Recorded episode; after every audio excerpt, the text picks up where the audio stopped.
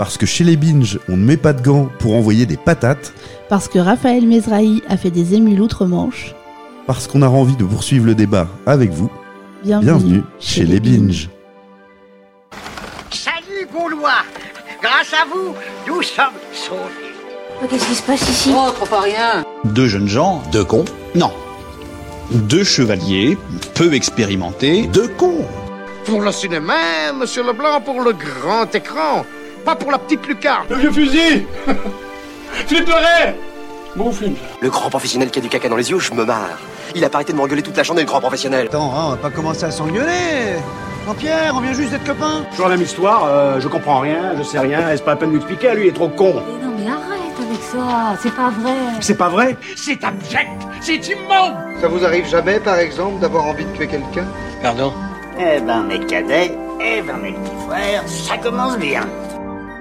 Bonsoir Mrs. Binge. Bonsoir Mr Binge. Alors, au programme de cette neuvième émission, déjà ce neuvième podcast de Mr. and Mrs. Binge, on va traiter euh, de trois films qu'on a vus au cinéma, les trois.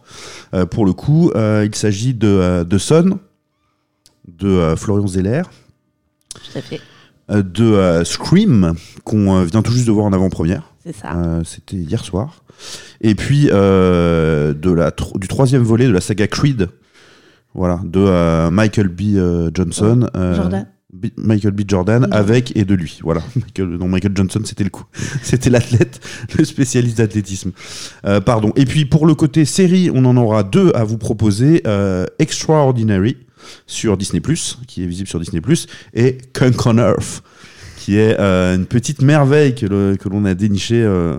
Euh, voilà, à, la- à laquelle on a fait une petite allusion euh, dans nos euh, parce que de tout début d'émission. Euh, et puis pour la séance de rattrapage, euh, on n'a pas du tout suivi. euh, voilà, on est vraiment des mauvais élèves. On n'a pas eu le temps de regarder en fait, euh, et puis on n'a pas trop eu envie de On regarder envie, euh. Bodyguard.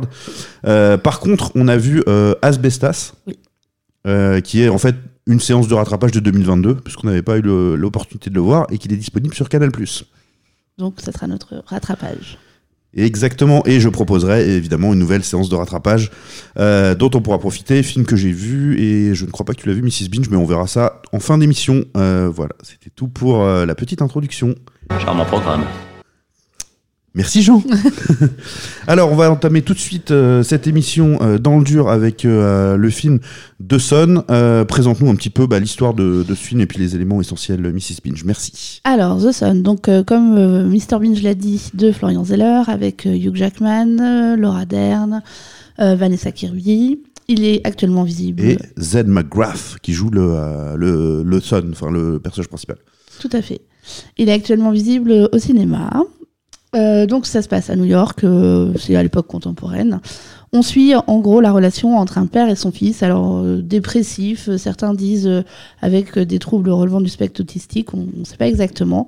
Et donc on va explorer la relation qu'ils ont eux et également la relation que le père a avec son propre père, donc avec le grand-père du, jeune. Exactement, même si cet aspect-là est pas vraiment au cœur du, film, il est important euh, pour Alors, comprendre en fait un peu euh, film, certaines décisions de Quand même important et euh, il est présent en creux en fait. Ouais, absolument. Et donc, ce qui est intéressant, c'est Anthony Hopkins hein, qui joue le, le père de Hugh Jackman, le grand-père effectivement de, du personnage joué par Zed McGrath.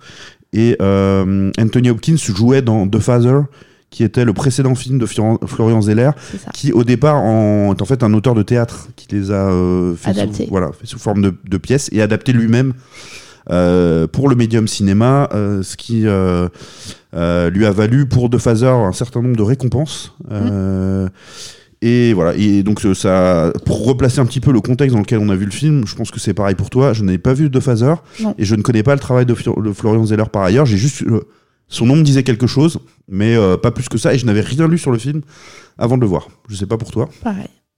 Voilà, et ben donc c'est dans, ces conditions euh, qu'on a vu euh, de Son. Et dernier petit euh, petit élément qui peut quand même être important, à titre personnel, je ne suis pas du tout spécialiste des maladies mentales et je serais bien incapable de, de de juger de la pertinence, la vraisemblance de du cas qu'on nous présente, en tout cas du, de- du personnage du, du fils. Euh, et je trouve ça quand même important de le souligner parce que j'ai entendu quand même un certain nombre de euh, euh, d'avis sur le film qui soulignaient que c'était euh, très peu réaliste et presque euh, gênant et malaisant par rapport à ouais, par rapport au, au véritable cas de de troubles du spectre autistique comme tu le soulignais ou de maladie mentale. Donc euh, moi je me, je me permets aucun jugement là-dessus. Je n'y connais strictement rien Alors pour moi, euh, la pathologie exacte du jeune n'a pas forcément tant d'importance que ça. hein. C'est euh, un prétexte pour l'histoire en fait. C'est ça. Alors du coup, euh, tu t'as as très bien pitché en effet. Le tout début du film, en fait, c'est cet adolescent, en tout cas quasiment jeune adulte, qui ne veut plus vivre chez sa mère. Euh, ses deux parents sont divorcés, qui ne veut plus vivre chez sa mère parce que euh, il ne trouve pas sa place. euh, Parce qu'il dit qu'il il est, est malheureux, Mm. et qui donc veut vivre avec son père en espérant que ça va lui apporter le, ouais, le, le, le bonheur qu'il attend. Et, et en fait, ce sera évidemment pas le cas. Enfin, en tout cas, sans doute assez rapidement. C'est un film qui est quand même euh, assez noir sur le, le fond euh, et, euh, et pas pas particulièrement intéressant sur la forme. C'est pas ce qui compte vraiment. En tout cas moi quand j'ai vu le film je me suis pas j'ai pas prêté attention euh, à la qualité des décors de la lumière ou du son etc c'était assez enfin en tout cas c'était de l'apparat mais c'était pas vraiment ce qui m'a intéressé euh, dans ce Non, film le décor est euh, oubliable. La lumière, il n'y a rien d'exceptionnel, hormis les scènes en Corse qui sont euh, extrêmement lumineuses, mais je pense que c'est pour bien nous montrer que c'est un souvenir heureux. ouais c'est les quelques flashbacks de- d'enfance effectivement Mais sinon, non, il n'y a rien d'exceptionnel de ce côté-là. Euh, donc, si vous n'avez pas vu le film, euh, on va forcément un peu divulgacher euh, par la suite parce que c'est. euh, Bah, ceci dit, euh, si vous n'avez pas vu le film et que vous voyez les trois premières minutes du film, vous savez exactement comment ça va se Ouais, finir. c'est- c'est c'est- c'est très prévisible et, euh, et d'ailleurs, je crois que c'est un élément qui t'a plutôt gêné. Toi, tu, tu espérais avoir, je, je veux pas dire une forme de suspense, mais en tout cas de d'être surprise un peu par le film et ça t'a pas plu, ça t'a en tout cas ça t'a déplu de pas du tout être surprise euh, par Bah, le en film. fait, ça moi, je suis ressortie du film très en colère en disant, dès le départ, on savait comment ça allait finir. Il y avait des possibilités pour que ça se passe autrement, et à aucun moment, les possibilités n'ont été saisies. J'avais l'impression d'un énorme gâchis. Outre le fait que j'ai pas trouvé le personnage joué par euh, Zach euh, Zen McGrath. Zen McGrath particulièrement attachant. Ceci dit, le personnage des deux parents ne sont pas, à mon sens, particulièrement attachants non plus.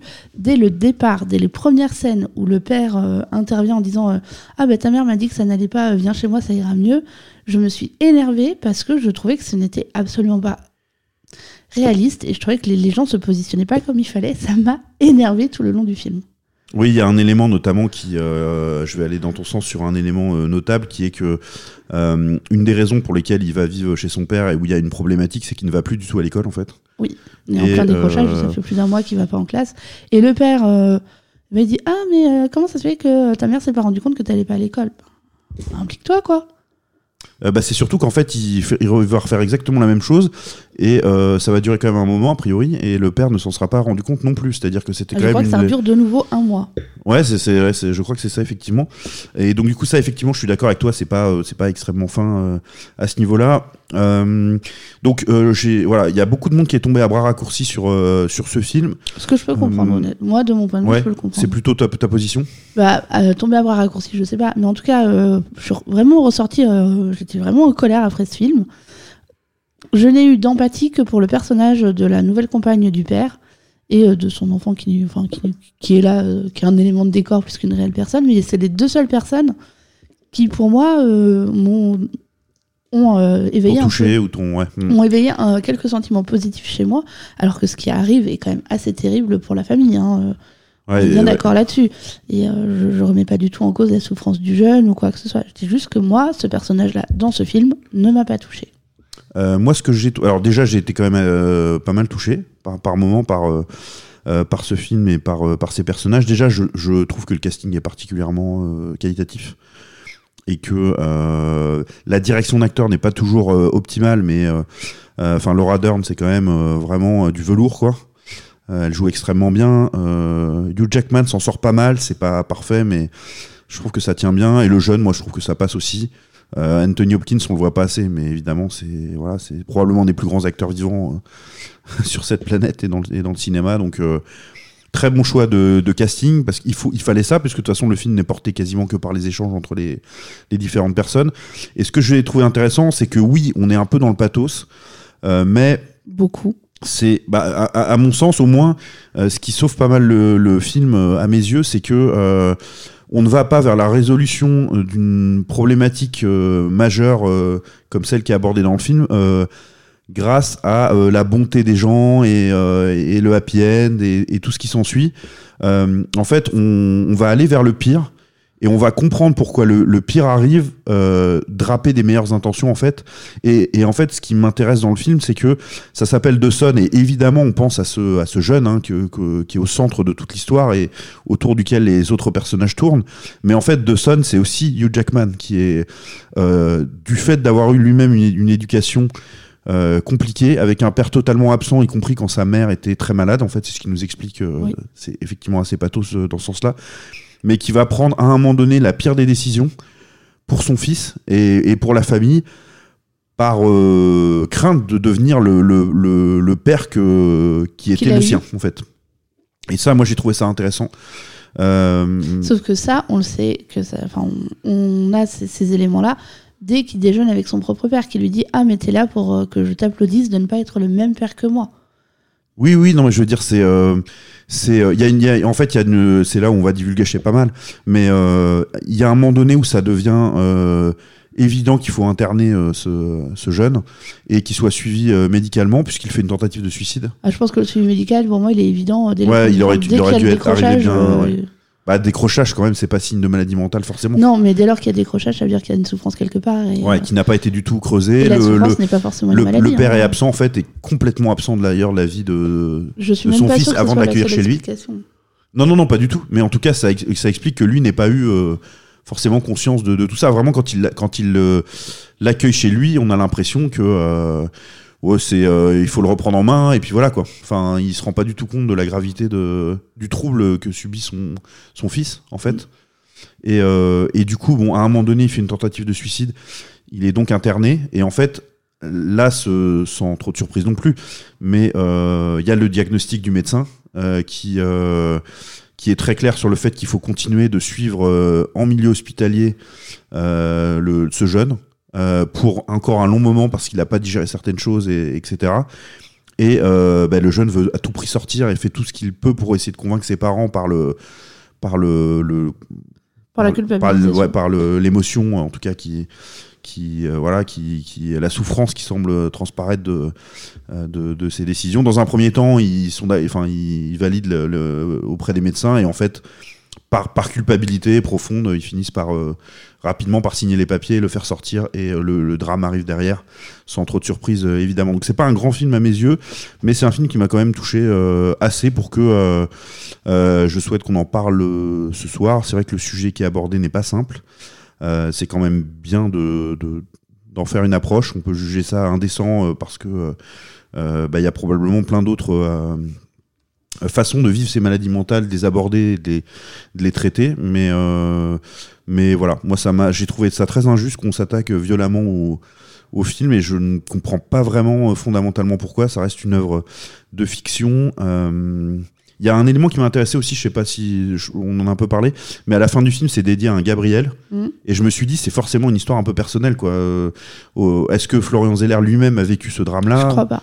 Et en fait, non. C'est plutôt euh, Jackman qui a a priori quelque chose qui. non, non, c'est pas ça. Parce que le Gabriel en question, en fait, c'est le fils de la compagne actuelle de Florian Zeller. Mhm. Euh, et il a euh, traversé une période de, euh, de dépression très intense. Alors après, maladie mentale, pas maladie mentale, on n'a pas de détails là-dessus, enfin sur ce que j'ai pu trouver en tout cas.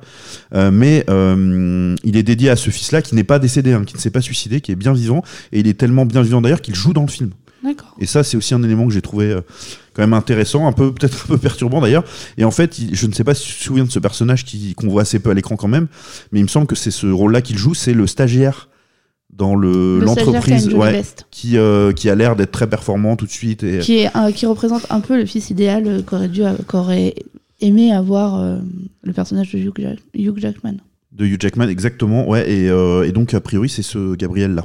D'accord. Euh, Moi, je voudrais revenir sur le personnage joué par Laura Dern, qui est donc la mère. qui est donc la mère de. J'ai oublié le prénom de, de ce personnage. Ouais, je Le l'appelle à chaque fois par son nom d'acteur, mais c'est vrai que j'ai oublié Je crois aussi. c'est le- Alexandre, Peut-être, ouais. ou ouais. Nicolas, un truc comme ça. Euh, Nicolas Nicolas Ouais, je me demande si c'est pas. Nicolas, je crois que c'est ça. Et, euh, et j'ai été extrêmement dérangée par ce personnage. Alors, euh, j'entends hein, les, les personnes qui trouvent que la scène où elle, euh, explique à son mari qu'elle l'a énormément aimé et touchante et tout. Moi, ce que j'ai perçu, c'est une femme qui, son fils ne va pas bien, et elle, est, elle, elle ne rêve que d'une chose, c'est de récupérer son ex-mari.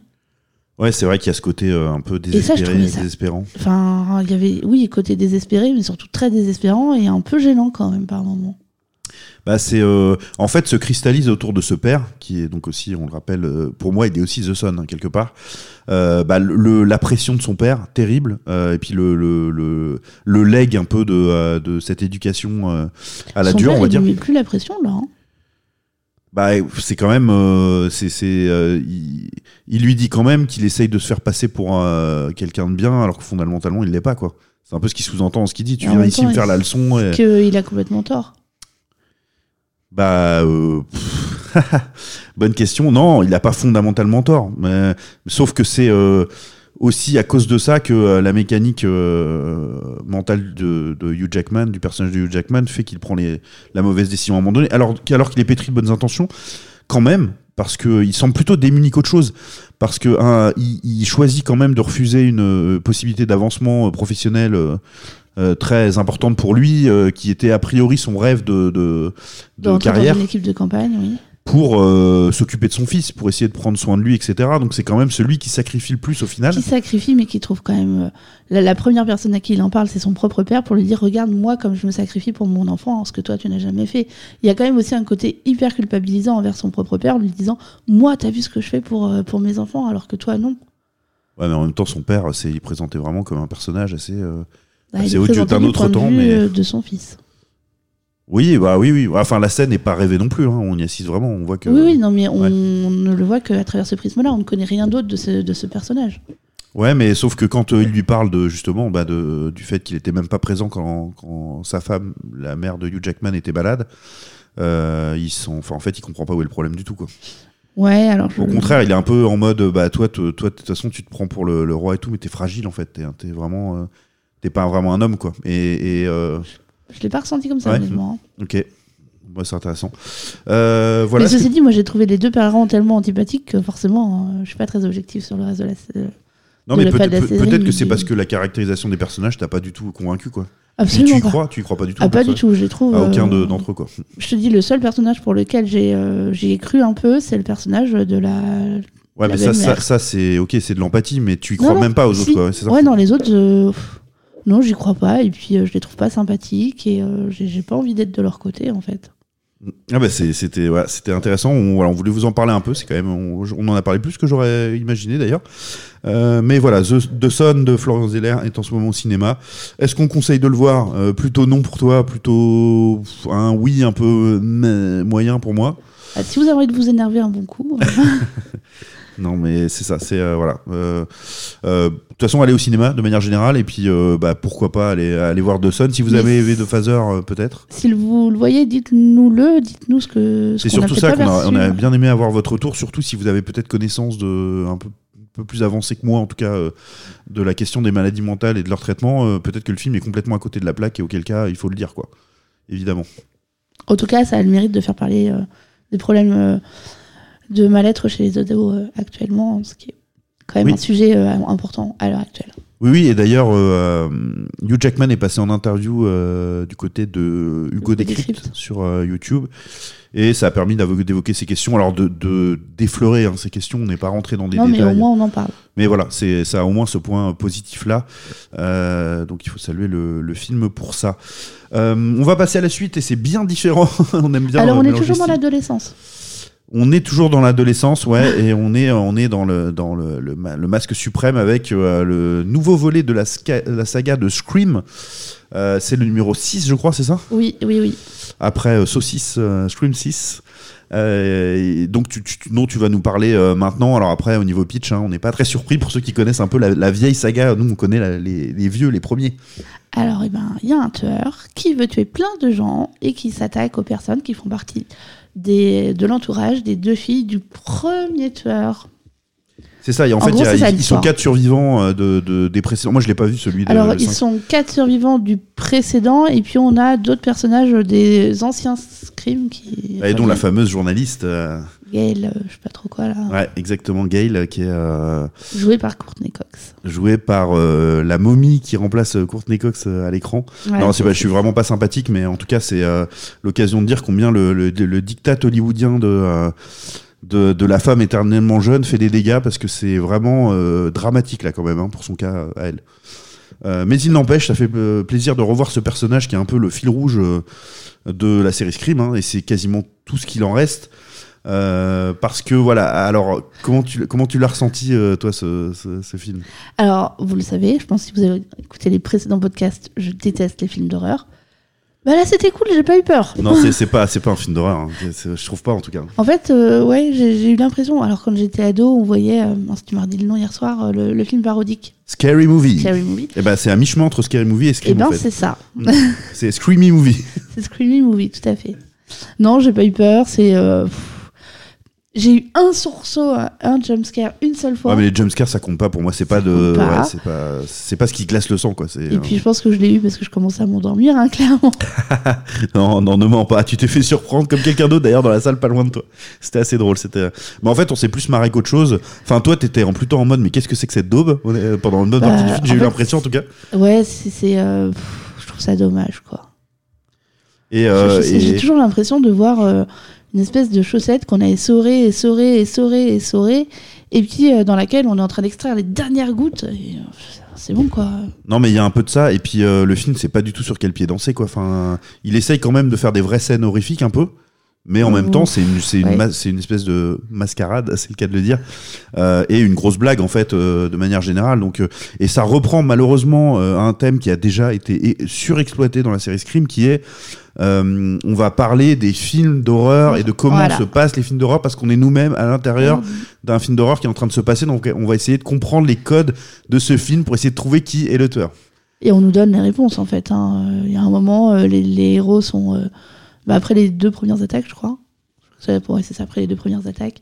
Ils, ils sont en train de discuter entre eux euh, de qui pourrait être euh, Ouais. le Il y a un personnage en particulier là, la, la sœur de, je sais plus son nom. Queenie. Ah, non, non, pas, pas elle. euh, Ah, euh, les- Sarah, Tess, euh, Tara. Celle qui a les cheveux courts et qui est passionnée de, euh, qui parle tout le temps de, de Euh, ça, de- du fait de. Non.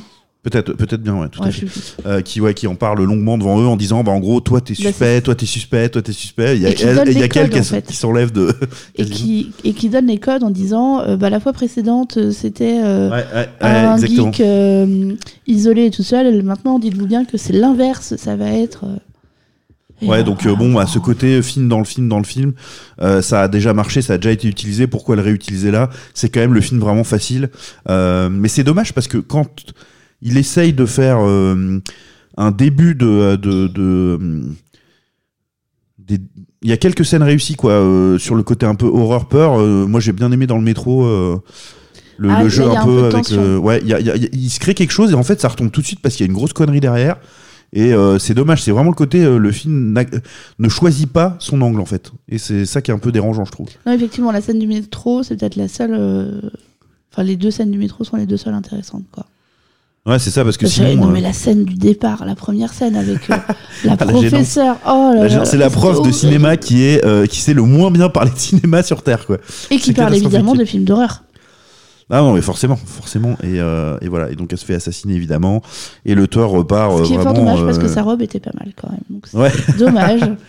Et le Thor repart vraiment comme s'il avait pissé dans la ruelle, quoi. Enfin, En chantonnant, ouais, Il y a vraiment aucun aucune espèce de distance par rapport à- au jet qu'il vient de connaître. Mais bon, euh, commettre, mais en soi, bon, ça aurait pu être le parti pris du film d'être une grosse connerie, euh, une grosse comédie, mais c'est même pas complètement ça non plus.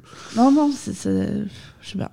Je- Donc après, euh, donc il y a le film dans le film et il y a le côté hommage aux anciens qui est alors là carrément euh, surexploité au possible puisqu'il y a qu'à- on- à un moment donné on est dans une pièce où il y a euh, que des objets référence, référençant les anciens tueur au masque et etc. Donc on est vraiment, on est même plus dans l'allusion, on est carrément euh, dans le musée. euh, Oui, c'est ça, c'est un quoi. musée hommage aux tueurs. Donc euh, il y a le- les, les costumes qui ont été récupérés, les masques, les armes, les objets, les vêtements que portaient les victimes. Il y a tout, quoi. Alors il y a un truc qui m'a fait marrer quand même, après on passera à autre chose parce qu'il n'y a pas énormément de choses à dire honnêtement sur ce film Scream, c'est euh, le fait que euh, c'est le film de... Le, le slasher, le film de tueur le plus poli que j'ai vu, euh, où les gens se disent merci. Merci tout le temps. Ça, ça m'a fait extrêmement rire. C'est tout sur, toute une partie, une partie du film vers la fin où euh, ils, ils sont. euh, alors évidemment, ils prennent euh, 50 coups de couteau et ils sont jamais morts. hein. c'est, c'est quand même. la- la ça, ça, c'est un peu le côté humoristique qui peut passer aussi. Mais voilà, ils font que de se dire merci alors que c'est, ouais, ils sont en lambeaux quoi. C'est- ça, ça m'a bien fait marrer quand même. Donc j'ai pas passé le pire moment de la terre, mais faut vraiment pas avoir beaucoup d'attentes. hein. Faut, euh, Non, puis il faut pas envie d'y enfin, faut pas y aller en se disant euh, je vais me faire une petite frayeur ce soir. Ah non, c'est mort, non, carrément pas. Et euh, moi, j'y allais, j'étais très fatigué, et en fait, ça m'a juste fait marrer, peut-être par dépit aussi un peu, mais ça m'a un peu fait marrer. Voilà, faut, c'est, pas une expérience de cinéma inoubliable. Euh, je trouve qu'il y avait un truc un peu sympa avec la, un peu une sorte de petite connivence dans la salle. Enfin, il y avait un truc un peu potentiellement de, il n'y avait pas énormément de monde nous dans la salle où on était. Il y avait quand il y en avait quand même un peu, et il y avait quand même une, une petite ambiance quoi, un petit truc un peu marrant, mais voilà, pas, pas plus que ça quoi. Ça m'a pas. Ça t'a pas marqué plus que ça. marqué Moi, ça, plus que ça. moi, ça m'a un peu, je l'ai ressenti un peu pendant, pendant le film. Voilà pour ce qui euh, concernait euh, Scream 6. Euh, voilà, faut arrêter un peu maintenant, ou alors faut avoir des nouvelles idées hein, quand même. hein. C'est ça, euh, trouver autre chose, quoi. Euh, gardez le personnage du tueur si vraiment vous y tenez, mais euh, arrêtez de faire des films sur des films sur des films sur des films. Ouais, c'est ça, c'était euh, vraiment euh, Screamy Movie. Euh, voilà, et donc on va passer maintenant au troisième film de, de ce soir qu'on a vu également au cinéma. Est-ce que tu peux nous présenter un peu le pitch? Alors, il s'agit de Creed 3, La bagarre. la bagarre, de Michael B. Jordan avec le, Lui-même en, lui-même, en voilà. Creed. le même, euh, avec aussi euh, Jonathan Majors et euh, Tessa Thompson pour les trois personnages principaux. Et donc ça se passe, ben, pareil, à l'époque actuelle, à Los Angeles. Donc le personnage joué par Jordan, donc Adonis Creed, a pris sa retraite. Il s'est investi dans la formation de jeune boxeur parce qu'on nous explique qu'il a une école de boxe. Et puis dans l'éducation de sa fille, donc il est, comme on dit, rangé des voitures. Et un ancien euh, ami d'adolescence sort de prison et revient dans sa vie. Et ce personnage joué par euh, Jonathan Major, qui s'appelle Damian, veut rattraper le temps perdu et, euh, et devenir le champion de boxe qu'il pensait être destiné à devenir. C'est ça. Il y a juste un petit élément que je rajouterais qui est que Michael B. Jordan forme en particulier un boxeur mexicain, je crois, ou sud-américain, mexicain, il me semble. Euh, voilà, parce qu'il veut en faire un grand champion, etc. C'est un peu, on, le- on le verra pas énormément dans le film après, mais bon, il y a, il y a ce côté-là. Il a, il a son poulain en fait en interne. Oui, Et, et arrive euh, du coup cet ancien ami.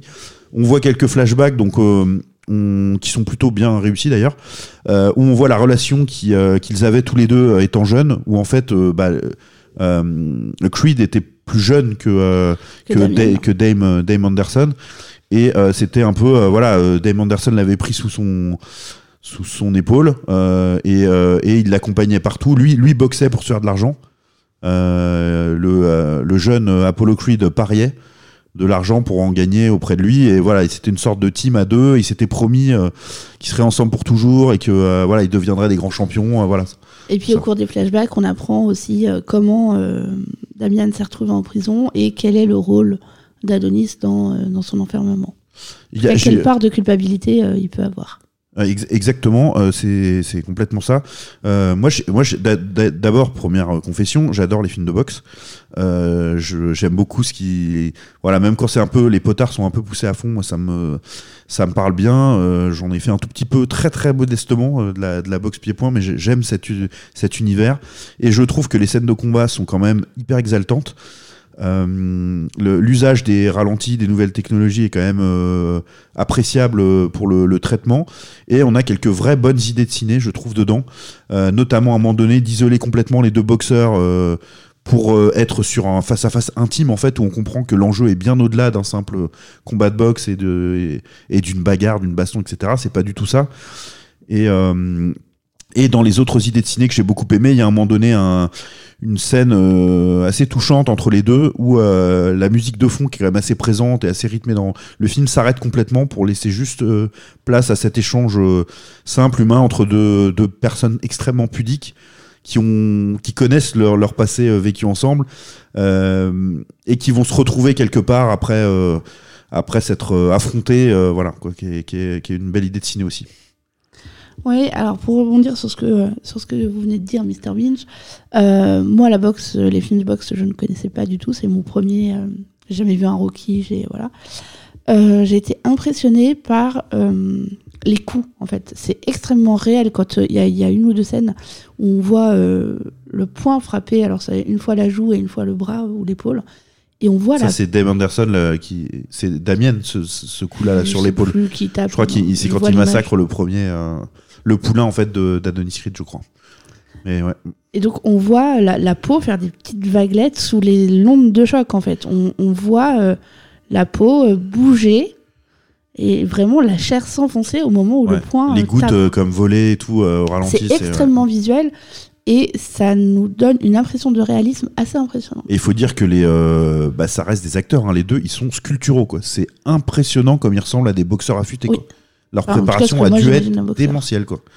Ah, moi, je suis, je ils sont boxeurs aussi ou euh, Bah, je, pour le, pour le, le film, ils ont dû s'y mettre, hein, d'une manière ou d'une autre, hein, parce que. Non, mais c'est pas des boxeurs Non, non, ce sont pas des pros, hein. acteurs, sont pas des pros. Non, non, pas du tout. Pas du tout. Et c'est, ça, c'est hyper impressionnant.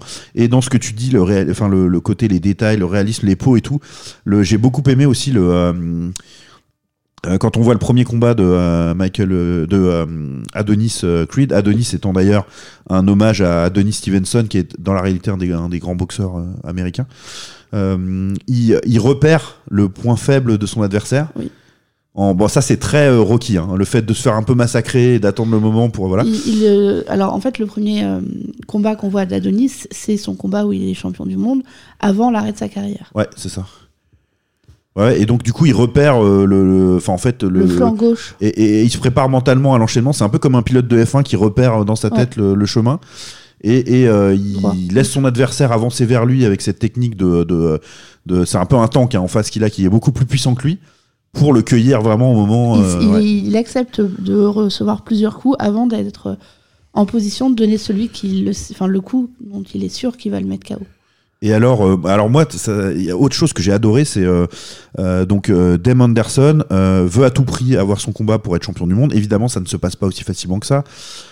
Et il finit par avoir une chance de disputer un combat en Ça se passe quand même relativement facilement pour lui au final. hein. oui parce qu'il triche parce, parce qu'il parce qu'il parce qu'il organise en fait euh, le, le- la blessure de, de- du combattant qui devait se présenter c'est-à-dire euh, le poulain qu'avait euh, Adonis Creed Euh, et du coup pour se présenter non non c'est non t'as raison c'est C'est Drago, je crois, qui, Ouais, qui est blessé.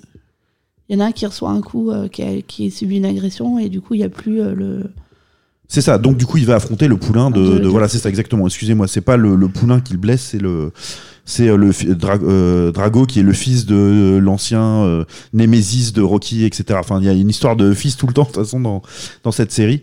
Et, et du coup, peu importe ça, ça, à la, limite, c'est ce que j'ai détesté le plus dans le film, cette partie, cette, ce, passage-là. Enfin, la, la partie où on le voit être extrêmement mauvais et, et, et, voilà, et préparer, enfin préparer ce coup-là, en tout cas pas, pas forcément, mais mais la suite. Mais en tout cas, tout ça, c'était pour dire que, euh, que quand il se présente sur le ring pour ce combat-là, euh, on dirait un moine soldat en fait. Il a vraiment juste une espèce de plure euh, sur lui euh, qui ressemble un peu à une soutane, un peu en matériaux hyper pas noble. Il est pas applaudi par personne, personne le connaît. Et moi, ce côté vraiment Seul contre tous. quasiment chien de la casse là qui arrive et qui est, qui est- j'ai trouvé ça hyper ciné- cinématographique hyper puissant et, euh, et, et, et j'étais à fond pour lui en fait alors que c'est quand même euh, c'est un bad boy hein. enfin quand il revient et, qui, et, qui, euh, que Adonis Creed enfin euh, l'invite à manger et qui commence à reparler on voit qu'il y a beaucoup de ressentiment quand même euh, et de jalousie dans ce que euh, dans ce que lui dit euh, Dame Anderson qui lui dit un peu bah en gros toi t'as eu la carrière que j'aurais dû avoir euh, maintenant t'es posé et tout, t'as ta petite famille, ta belle petite vie, mais moi j'en ai chié pendant ce temps-là et un, un peu à cause de toi en plus. Il lui dit ça et il lui dit aussi je, vais, je vais reprendre ce qui est à moi. Ouais, c'est ça. Il y a ce côté, mais mais au départ ça se fait dans une sorte de fraternité euh, qui Alors, il y a, y un, gros- de il y a un frat- gros éloignement hein, qu'il y a eu entre les deux hein, mais dans voilà. une sorte de fraternité, mais il y en a quand même un qui est plus dans une, une optique de, de tendre la main à un ancien ami et l'autre qui est plus dans l'optique de euh, tous les moyens seront bons pour récupérer ce que je ce que j'estime être mon dû. Et ce qui est pas mal rendu, c'est que euh, oui, il lui tend la main, mais il y a quand même une gêne, euh, une, euh, une peur, un.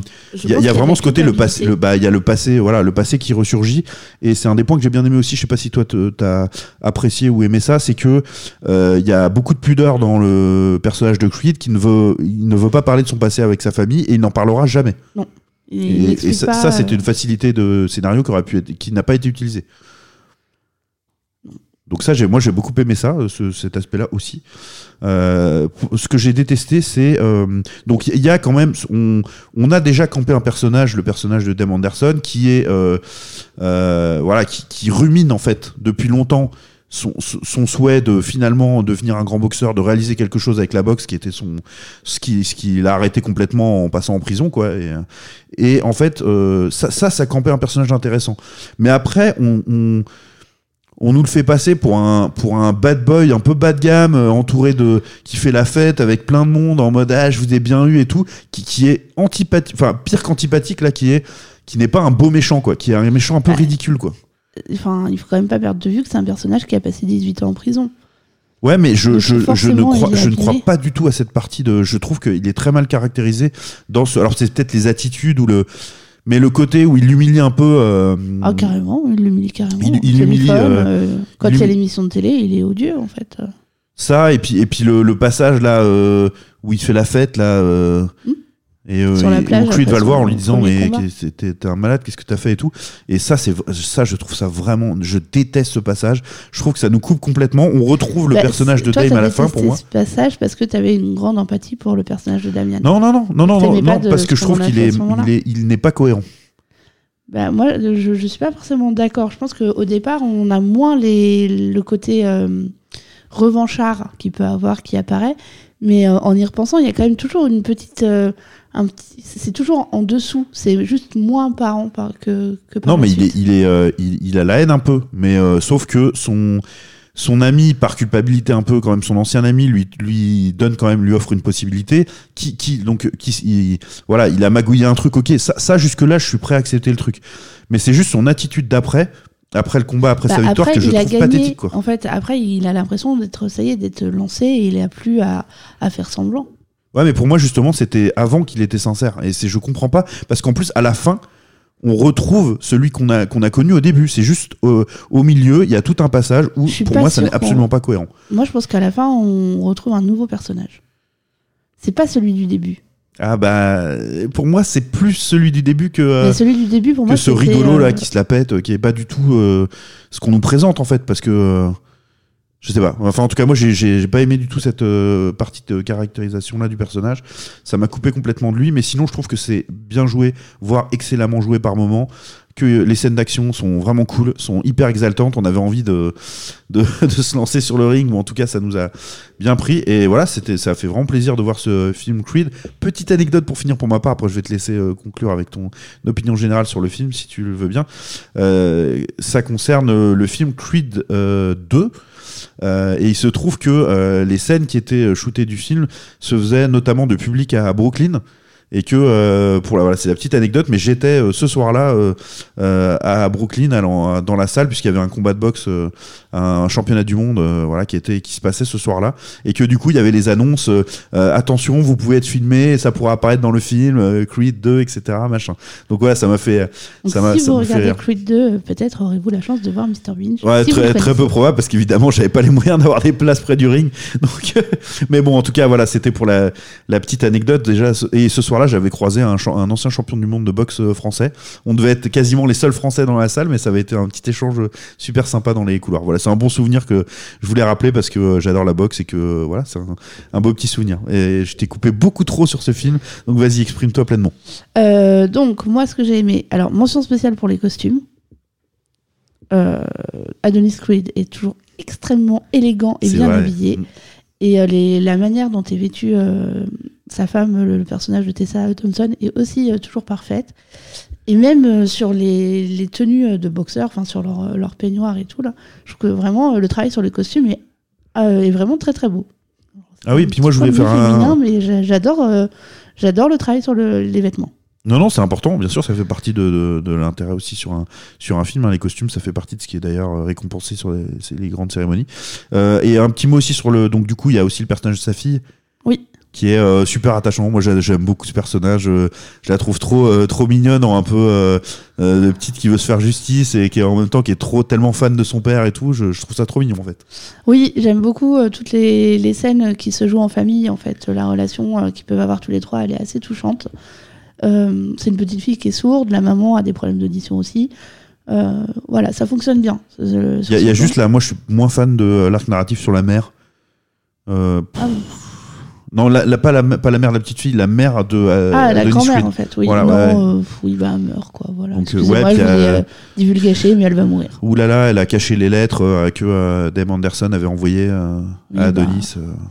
Voilà, et quand il se repointe, elle pense pas à le dire à ce moment-là, bien sûr. Ah non, mais elle est, elle est en train de mourir, plus ou moins, quand même. Non, mais il y a des priorités dans la vie. Mrs. Binge. voilà. Euh, sinon, pour moi, il y avait aussi un thème intéressant sur lequel on n'a pas euh, du tout travaillé, euh, enfin discuté. À quel point on doit être fidèle à ses amis Parce que c'est aussi ça la question quand même de ce film. Ouais, c'est le. à quel ouais. point il doit soutenir son ami qui sort Qu'est-ce qu'on doit à nos amis du passé? Qu'est-ce qu'on doit à nos amis du passé? Et C'est Bah, un- quand une on des les- questions ouais. que, pose, que pour moi pose ce film. Ouais, mais je trouve qu'il réagit de manière humainement, euh, tout- enfin vraiment hyper crédible dans, dans ce qu'il fait parce que et c'est effectivement quand même un ils se sont devenus d'autres hommes, mais ce qui les lie les lira jamais parce qu'en plus du coup ils étaient dans des euh, des foyers pour jeunes là, Ouais. des foster euh, homes euh, tous les deux et ils ont quand même noué quelque chose d'hyper puissant sur un moment de leur vie mais qui était il y a très longtemps, mais de tr- de, de très très très très fort quand même. hein. Oui. Euh, et un événement tragique en a catapulté un en prison où il s'est perdu complètement. Et Mais euh, je pense qu'au-delà de ça, la séparation, elle avait eu lieu un peu avant quand euh, Creed euh, est revenu vivre chez sa mère. Et que l'autre est resté en foyer. Dès, dès là, dès ce moment-là, il y a dû avoir une espèce de cassure entre eux. Et pourtant, on voit qu'il il continuait d'entretenir Oui. ce lien, mais il aurait fini par, par casser probablement. Oui. Mais en tout cas, il s'est cassé de Enfin, manière ils dramatique. entretenaient ce lien, mais on voit aussi que euh, Adonis, il, il le voit euh, en cachette de sa maman parce qu'il attend. euh, Ouais, bien il sûr, mais lui, lui, il, il a, il veut euh, maintenir cette euh, relation amicale, mais on voit aussi que euh, il, il a repéré l'arme de, de voilà et qu'il est un je pense un peu moins fan de de- d'être introduit dans un milieu mafieux un peu Voilà. euh, voilà mais bon à quel point ça aurait cassé probablement mais là en tout cas ça casse de manière dramatique et une partie de la culpabilité peut logiquement euh, retomber sur euh, Adonis quoi donc euh, c'était intéressant en tout cas moi je me suis éclaté j'adore euh, j'adore et ça m'a donné vraiment envie de voir les, les précédents Toi Ce aussi, sera des bonnes séances de rattrapage. Ok, parfait. Euh, eh ben, on va passer tout de suite euh, à la suite. Serial killer. Un serial killer, un tueur en série. Avec euh, bah, les deux séries dont vous parler ce soir. Et la première, ce sera Kunk on Earth, la série euh, britannique qui est en fait un. On pourrait appeler ça un documentaire, enfin C'est un le... faux documentaire, euh, voilà, qui est. euh, euh, bah, explique-nous un peu quel est le projet de cette série qui euh, qui nous a euh, bien touché, enfin bien fait marrer en tout cas. Alors, c'est une série de Diane Morgan avec euh, Diane Morgan que vous avez pu voir notamment dans Afterlife. Euh, Ouais, elle est de la bande à Ricky Gervais. Voilà. Pour ceux qui, qui ont vu la série, euh, c'est celle, euh, le personnage avec les, avec les lunettes qui est vraiment un peu, un peu con, un peu con con et qui euh, croit dans les horoscopes et des trucs comme ça, qui a une espèce de fascination pour les acteurs, etc. Voilà. Et ben dans Cook on Earth, elle est aussi un peu con. hein, on va bien, il faut le dire. Et donc, elle joue le personnage de Philomena Kunk, qui a décidé de nous relater l'histoire de toute la civilisation mondiale en cinq épisodes, hein, parce que quand même, faut faire vite. Avec quelques petits raccourcis. Et euh, pour cela, eh ben, elle va interroger euh, des sommités dans tous les domaines, que ce soit historique, philosophique, euh, dans la euh, biologie. enfin voilà, elle va, elle va rencontrer les- vraiment des, des, des professeurs d'université, enfin des personnes calées. Le problème, c'est que, eh ben, c'est pas vraiment un documentaire le problème, c'est que, euh, voilà, effectivement. et que tout n'est pas très très clair pour Philomena dans sa thèse. Donc c'est euh, c'est extrêmement drôle. C'est euh, bah, c'est de l'humour anglais, hein, euh. Enfin, C'est un petit bijou du monde anglais. Voilà, c'est très très drôle.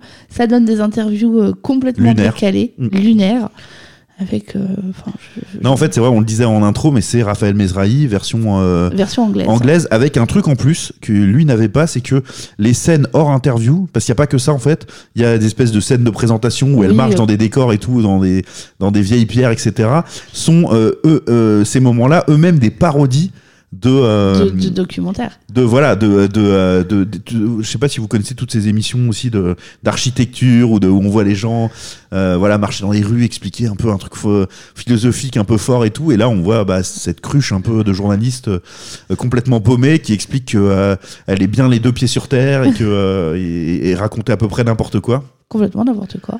et, et après il y a, il y a, y a d'autres passages qui sont des caricatures d'autres styles de Oui. de, euh, de, de, de documentaires Netflix Ça ou de trucs ou des d'émissions Netflix Netflix, ça peut être euh, une. sur les bagnoles euh, ça, sur ce que un- j'allais dire une, quasiment une publicité de voiture. Et puis, il y a des petits, euh, il y a des petits gimmicks qu'on retrouve d'épisode en épisode, comme l'ami, euh, je crois que c'est son cousin, c'est- son copain, c'est Paul.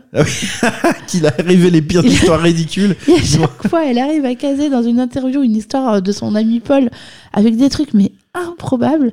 Et elle nous passe à chaque fois, à chaque épisode, un épisode, un- une pièce musicale. Le même clip. Ouais, euh, le même clip en nous disant alors ça ça s'est passé euh, tant d'années avant que et là elle nous sort la musique euh, ne sort ouais. ça Et au fur et à sur- mesure, en fait, il y a de plus en plus de sous-textes qui n'expliquent des trucs qui n'ont rien à voir ou qui ça. sont complètement faux sur le, le clip Sur en le question, qui est euh, une musique un peu dance des années 90. euh, ça doit être ça ouais qui est, de Véronique et Davina un peu C'est euh. incroyable. Et alors, le, le, le- la capacité de cette euh, actrice comédienne à jouer un peu euh, l'intervieweuse écervelée, mais qui essaye quand même d'attraper un minimum, parce qu'il faut quand même qu'elle maintienne le- une sorte de cap d'interview avec la personne en face. moi j'ai surtout de l'admiration pour les personnes en face en fait C'est incroyable, c'est incroyable. C'est euh, c'est- vraiment méga drôle. C'est hyper gênant, évidemment. C'est la gênance euh, incarnée. non et puis il y a des moments où on voit l'interviewé qui a un, un regard on, on voit enfin on voit le désespoir et en même temps le bah, il faut que j'aille au bout de cette interview Mais il y a, y y de la bienveillance quand même. Y a- ce qui est marrant, c'est qu'au départ,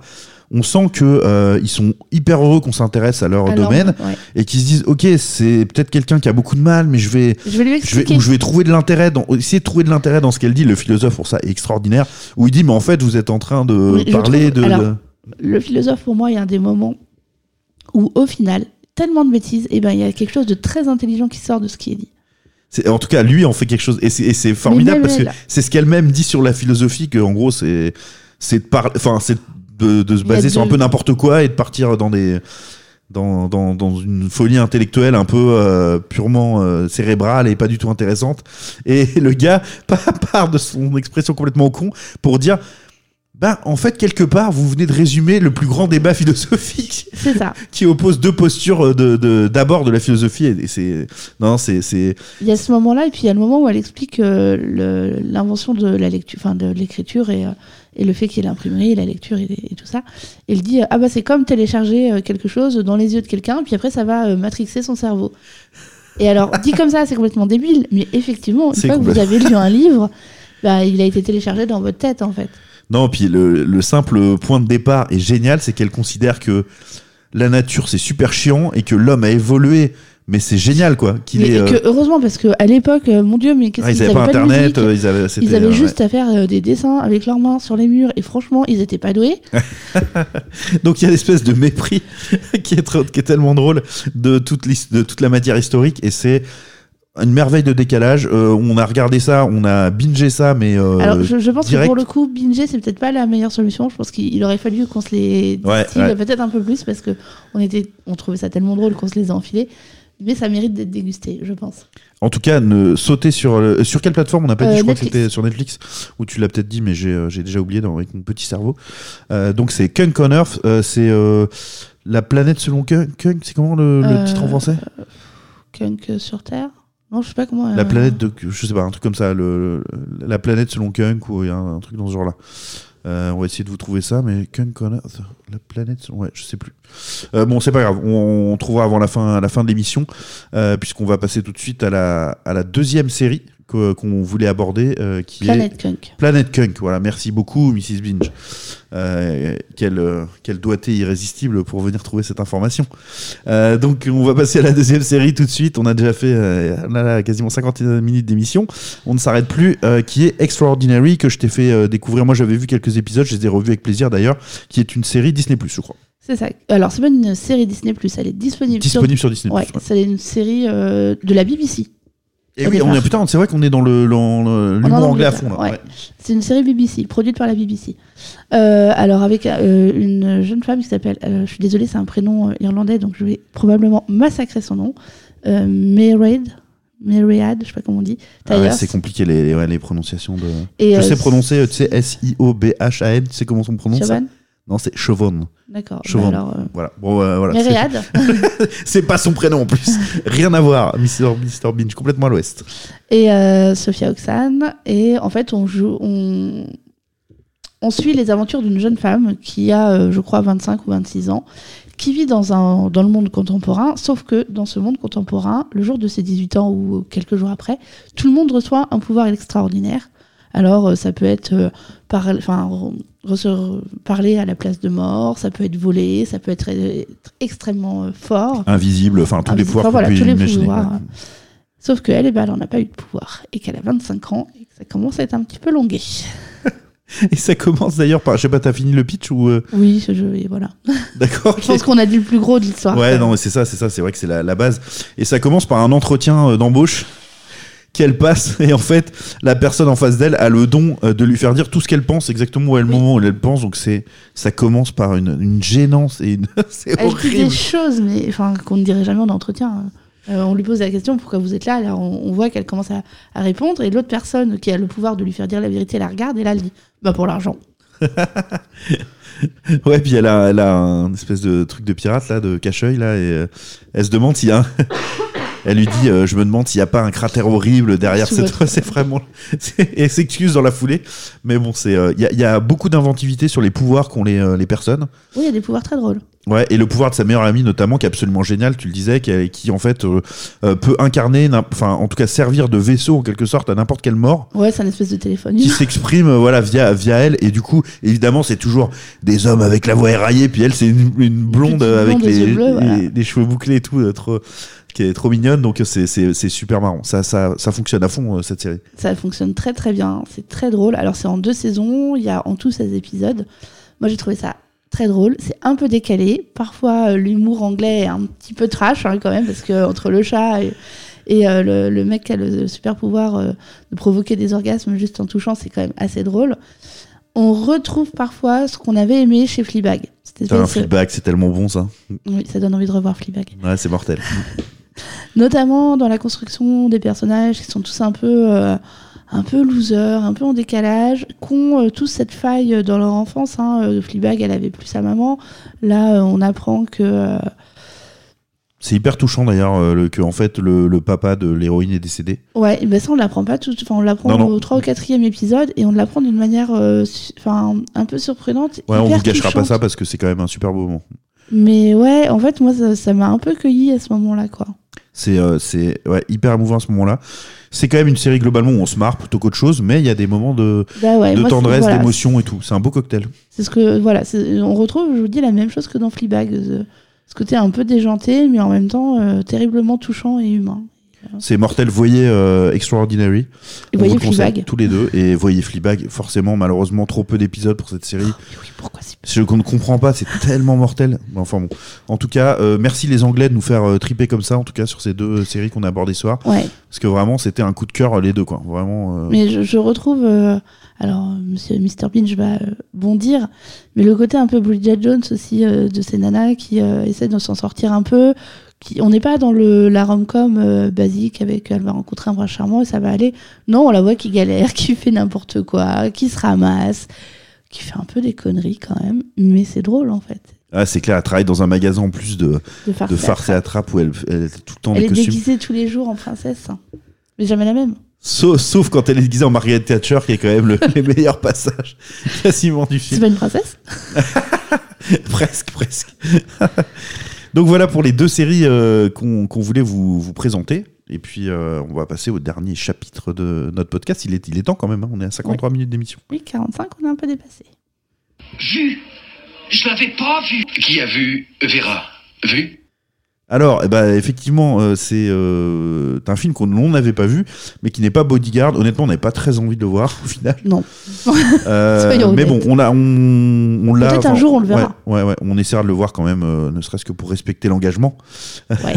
Mais on a vu plutôt un film de 2022 qu'on avait raté au cinéma On parce avait très que envie de voir. voilà, on n'avait pas encore d'abonnement, tout simplement une carte de ciné. C'était un peu plus compliqué à ce moment-là.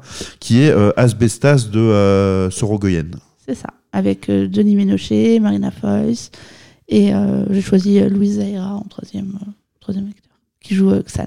Est-ce que tu peux nous pitcher un petit peu ce, ce très beau film puissant? Alors, on est euh, là encore à l'époque contemporaine, cette fois en Espagne, dans, euh, dans les montagnes. Je sais pas pourquoi moi je me suis mis en tête que c'était le Pays Basque, mais peut-être pas du tout. Je pense pas, il parle le. Castillan. Je me suis dit Pays Basque espagnol, je sais pas pourquoi. Voilà, je m'étais mis ça en tête, mais peut-être pas du tout.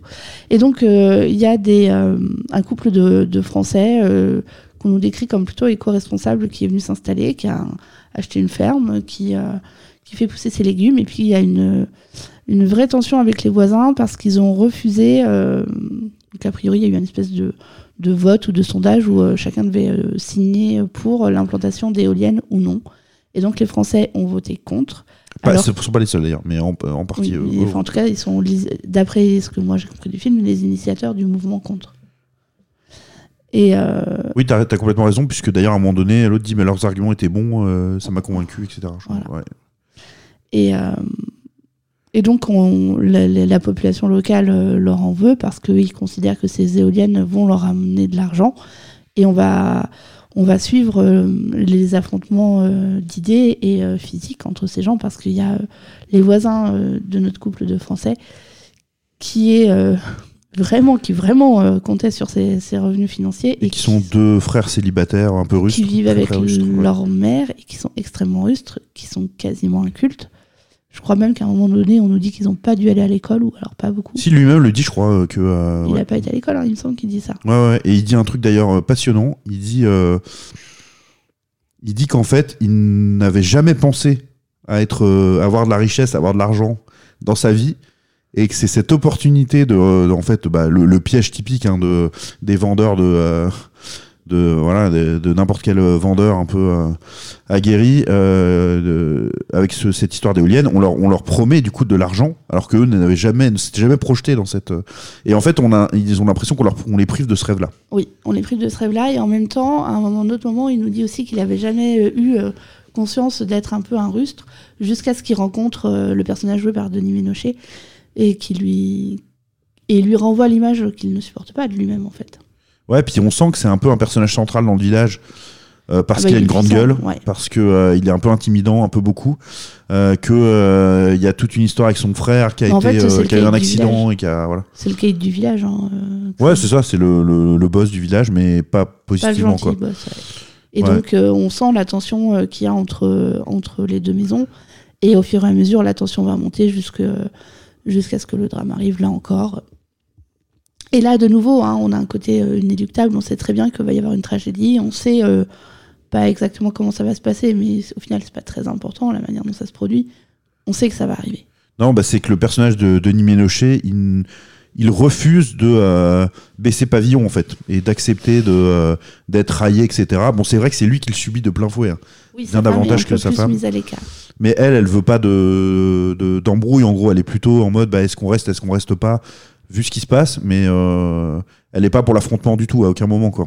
Non, et elle va plutôt le tempérer parce que les affrontements étant de plus en plus rapprochés et de plus en plus violents, euh, le, La crainte du drame. euh, le personnage de Denis Minochet va commencer à utiliser une petite caméra pour rassembler un maximum de preuves à présenter à la police pour dire bah, regardez ce qui se passe, euh, vraiment on me harcèle, c'est pas n'importe quoi. Et euh, le personnage joué par Marina Foïs va régulièrement lui dire mais non, tu sais ce que je pense de la caméra, ne sors pas la caméra, range-la. Le- Un moment où ils sont arrêtés sur la route, elle lui dit remets-la dans la boîte à gants. Donc elle est beaucoup plus dans la temporisation dans un premier temps. Ouais, ouais, puis effrayée par euh, là où va amener cette. euh, Elle comme le tu sait. dis, cette, euh, Elle ouais. lui dit à un moment donné comment Ouais, ça va finir. Ouais, ouais, ouais. Et elle lui dit est-ce que ça vaut le coup? Et lui dit oui. Oui. Voilà, c'est assez rude, hein, mais c'est ça. Euh, Il y a beaucoup de choses très belles, c'est extrêmement bien joué, c'est euh, très incarné comme film. Et dès- le début est, for- est formidable avec ce, ces, ces paysans justement qui domptent des chevaux. Des chevaux, et c'est euh, euh, ouais, c'est euh, puissant, viscéral. Enfin, c'est c'est très beau. Ouais. Cette scène est très très belle. et c'est extrêmement tendu. euh, c'est lourd hein, comme, euh, comme ambiance de film hein, Oui. quand même, hein, on va pas se le cacher.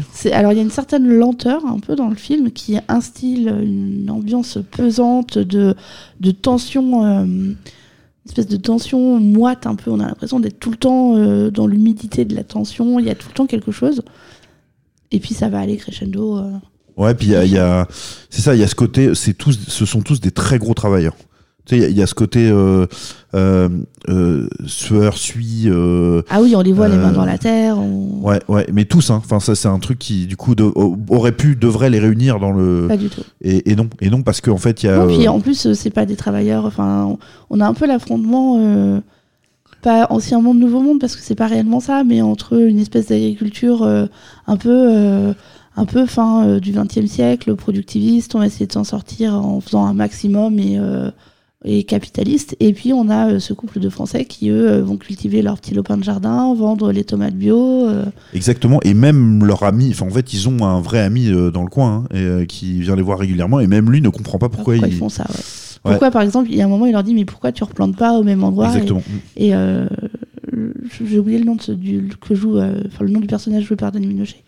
Lui dit ben parce qu'il faut laisser la terre se reposer en fait, et ça semble aberrant au. Mais eux, aux avec lui, avec lui, ils peuvent en rigoler, puis il y a une certaine ouverture quand même en face. Oui, puis On sent qu'il est un peu plus euh, éduqué ouais. et, et du coup il y a ça, mais alors que euh, vraiment il est vu par, euh, par, par ses voisins comme euh, bah, vraiment celui qui, qui, qui, qui ne sait pas de quoi il parle, qui n'a pas d'ancienneté sur place, qui n'a pas d'ancienneté dans le travail et qui avis. vient dire à tout le monde comment il faut euh, fonctionner. Quoi. Et puis qui n'a pas le droit de donner son avis parce qu'il n'est pas d'ici, parce qu'il est arrivé il y a 4-5 ans ou 2 ou 3 ans, je sais plus exactement.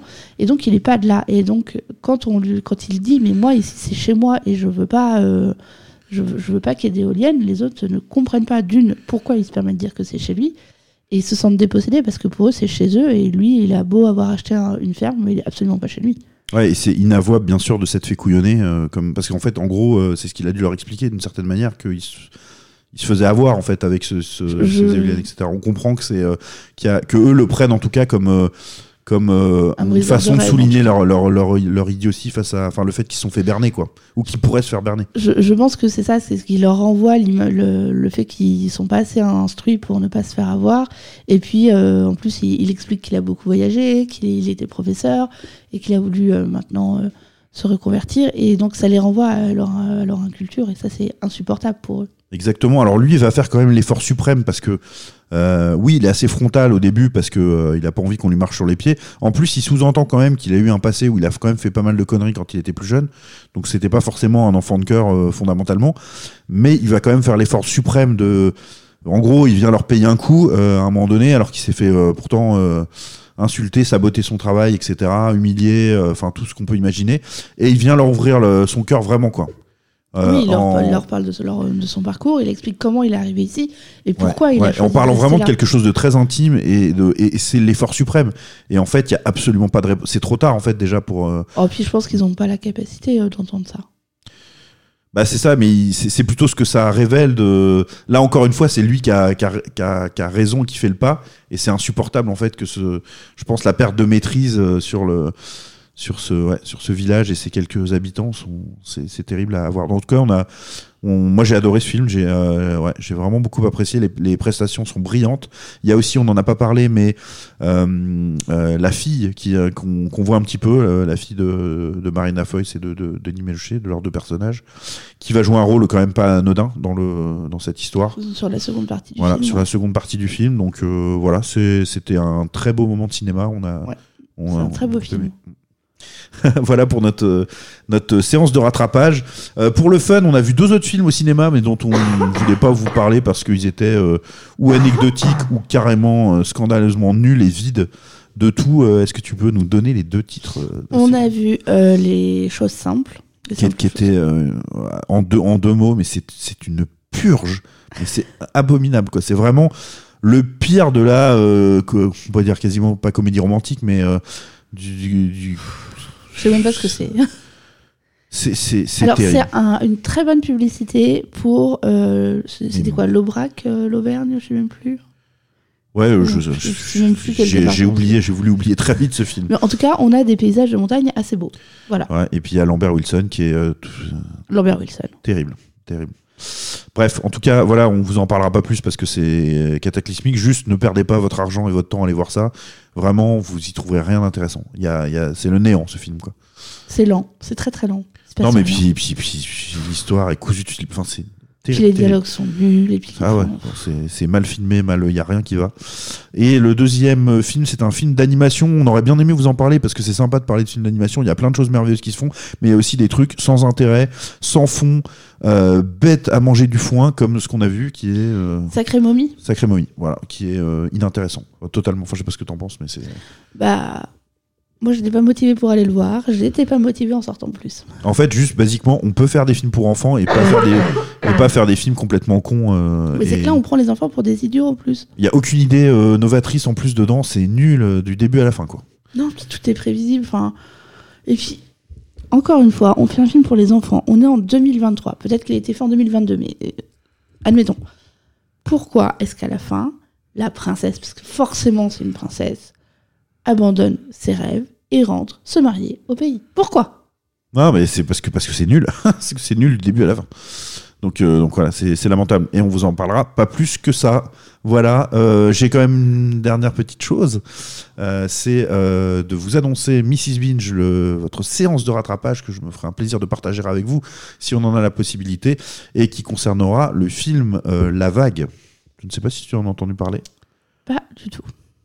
Alors pour moi, ça fait un peu un, écho, même si c'est pas la même chose, à un film qui s'appelait euh, Das Experiment, qui était un film allemand, euh, où en fait, le, le c'est pas exactement le même film, hein, mais le principe dans les deux, c'est en gros un peu une expérience sociologique menée par, euh, voilà, il y a quelqu'un qui mène une expérience sociologique. Là, c'est en l'occurrence avec une classe où il va reproduire en fait un système politique bien connu sans, sans l'expliquer de cette manière-là et pour voir comment les élèves vont réagir face à ça.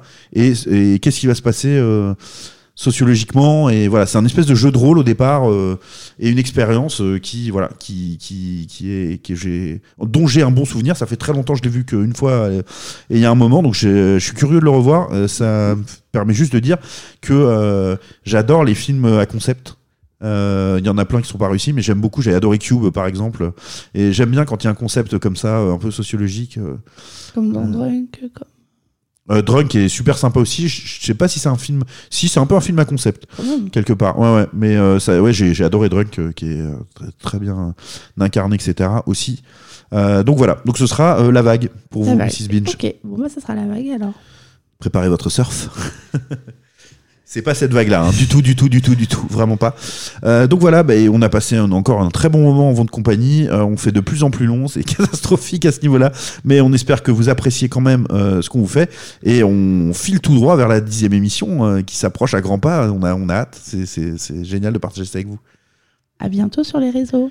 Voilà, vous pouvez nous suivre sur euh, Instagram et Facebook et très bientôt, je vous le promets, Twitter, ce sera sûrement pour la, la dixième émission, mais ça Ah, nous mais je permettra pensais que c'était d'échanger. une surprise euh, qu'on allait avoir notre compte Twitter pour la dixième, la dixième émission. Non, non, faut que les gens se préparent. Attends, euh, c'est. Ah, ah. Ou alors je vais le créer là et faire le premier tweet pour la dixième émission. Ok. Peut-être. allez, profitez-en bien. euh, allez au ciné. euh, Faites-vous des toiles. Et profitez-en. Appelez-moi vite.